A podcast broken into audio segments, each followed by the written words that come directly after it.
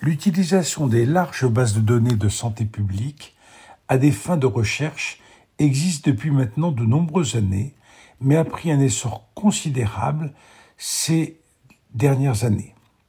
Si Israël a été si performant sur l'efficacité et la tolérance des vaccins contre la Covid, c'est que justement les bases de données qu'avaient construites les différentes coupatrolimes étaient suffisamment bien faites pour savoir qui était vacciné, qui avait eu un test positif, qui avait eu recours à des consultations, des hospitalisations, de l'oxygène ou un passage en réanimation.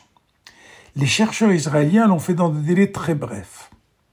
En France, ce type de données peut être disponible, disponible pardon, mais les délais d'obtention des autorisations auprès des autorités sont longs, plusieurs mois, et non adaptés à des situations d'urgence.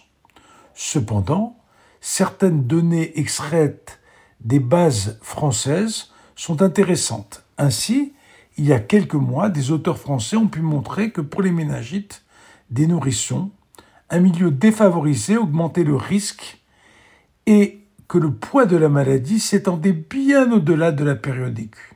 Ces enfants avaient eu besoin pendant plusieurs années de prise en charge bien plus importante que les enfants n'ayant pas contracté la maladie.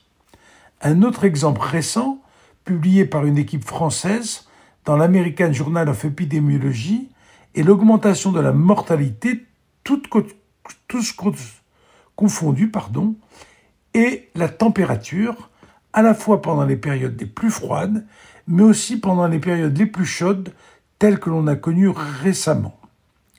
Dans mes prochaines chroniques, je vous parlerai d'exemples concrets sur l'apport de ces études sur votre santé de tous les jours.